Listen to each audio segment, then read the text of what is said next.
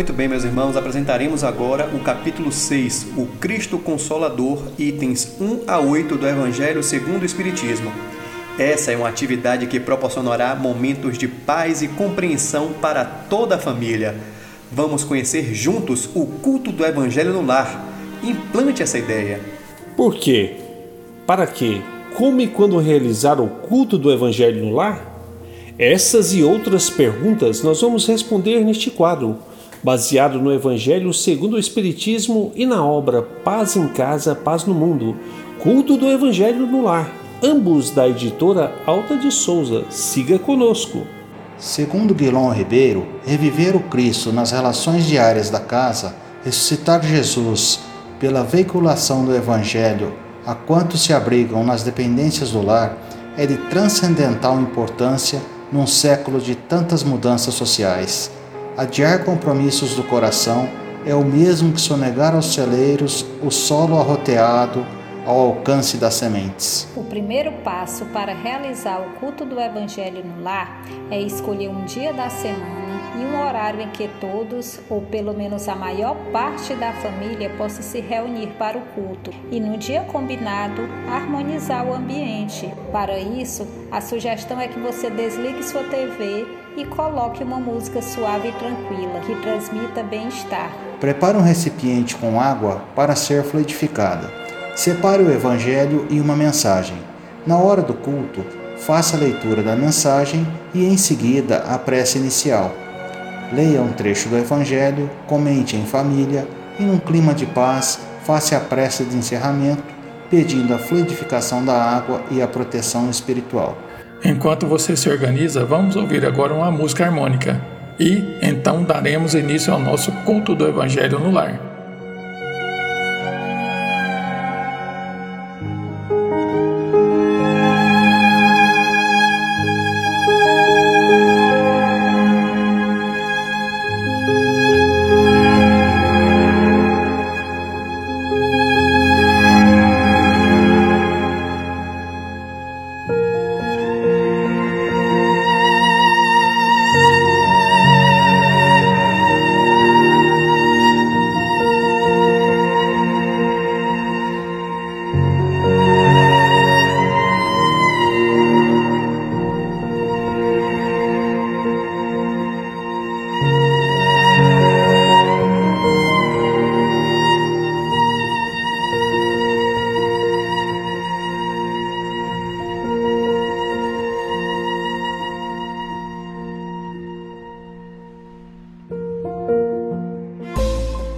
Recorda Jesus. Se queres paz contigo, não ouvides Jesus. Onde estivesse, andava sobre enormes problemas. Viveu servindo aos outros, suportando inimigos. Se achou algum descanso, foi somente em si próprio. Até para morrer, não encontrou lugar, pois foi alçado à cruz que ele mesmo arrastou. Emmanuel Senhor, que a paz esteja conosco. Rogamos o teu amparo neste instante e que as luzes que vêm do alto possam iluminar nossas consciências e amenizar as nossas dores. Motiva-nos, Mestre querido, a trabalhar cada vez mais por uma humanidade melhor. Nos envolva, Senhor, no teu amor e faz com que brilhe a nossa luz hoje e por toda a eternidade.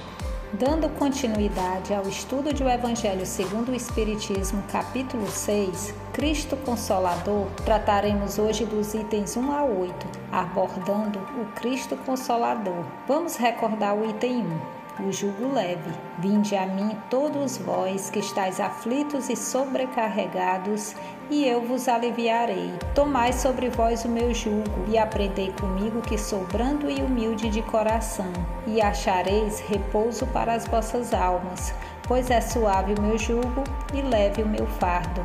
Mateus capítulo 11, versículos de 28 a 30.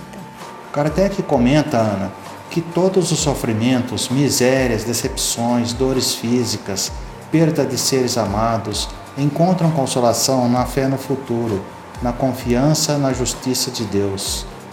que o Cristo veio ensinar aos homens.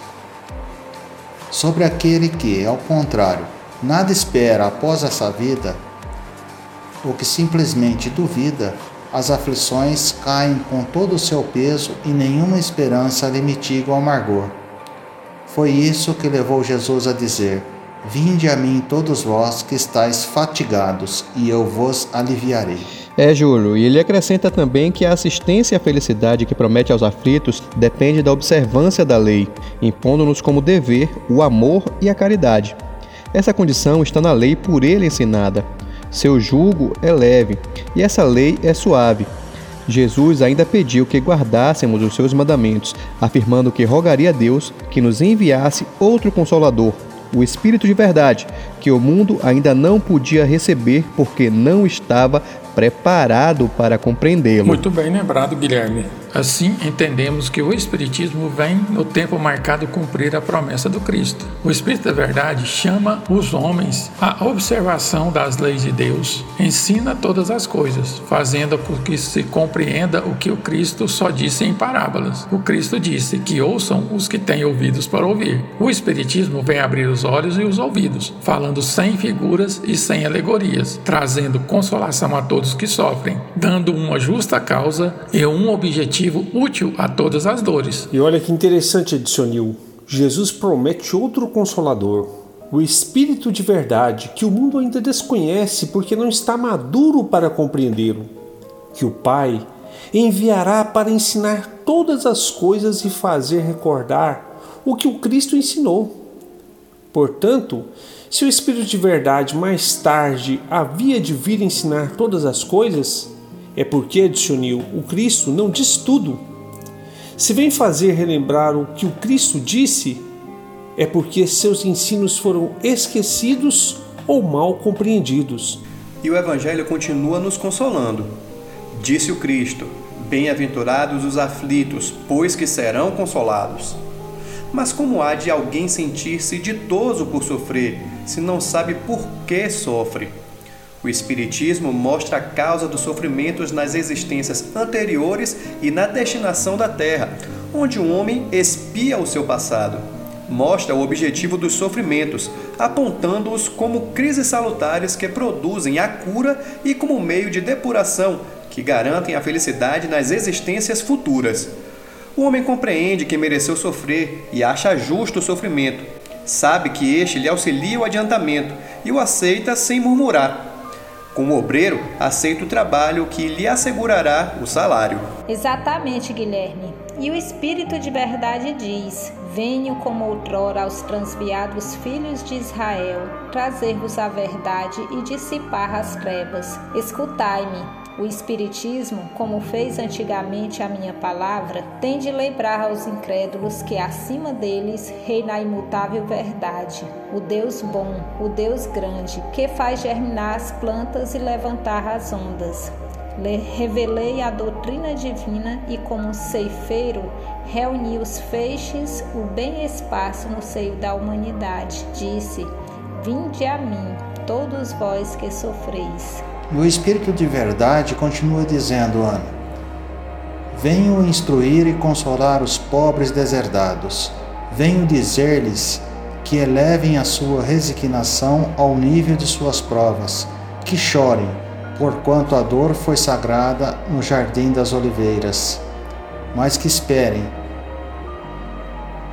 pois que também a eles os anjos consoladores lhes virão enxugar as lágrimas. Sou o grande médico das almas e venho trazer-vos o remédio que vos há de curar. Venho salvá-los. Muito bem, e na semana que vem daremos continuidade ao nosso estudo, pois caminhando para o encerramento do nosso culto do Evangelho do Lar de hoje, ouçamos a prece final com a fluidificação da água. Senhor Jesus, divino amigo, estende as suas mãos generosas, Senhor e transforma essas águas em remédio para os nossos males físicos e espirituais. Estende as vibrações de amor em benefício dos nossos lares, que aqui possa reinar a paz, a saúde, a tranquilidade. Graças a Deus, que Deus seja louvado. faça uso da água fluidificada. Se você quiser conhecer sobre a campanha mundial do Evangelho em casa, acesse globaljesus.net. Gostaríamos de agradecer a participação e as vibrações de todos, lembrando que na semana que vem estaremos aqui conversando sobre um novo trecho do Evangelho segundo o Espiritismo, no quadro Culto do Evangelho no Lar. Implante esta ideia. Até lá, amigos!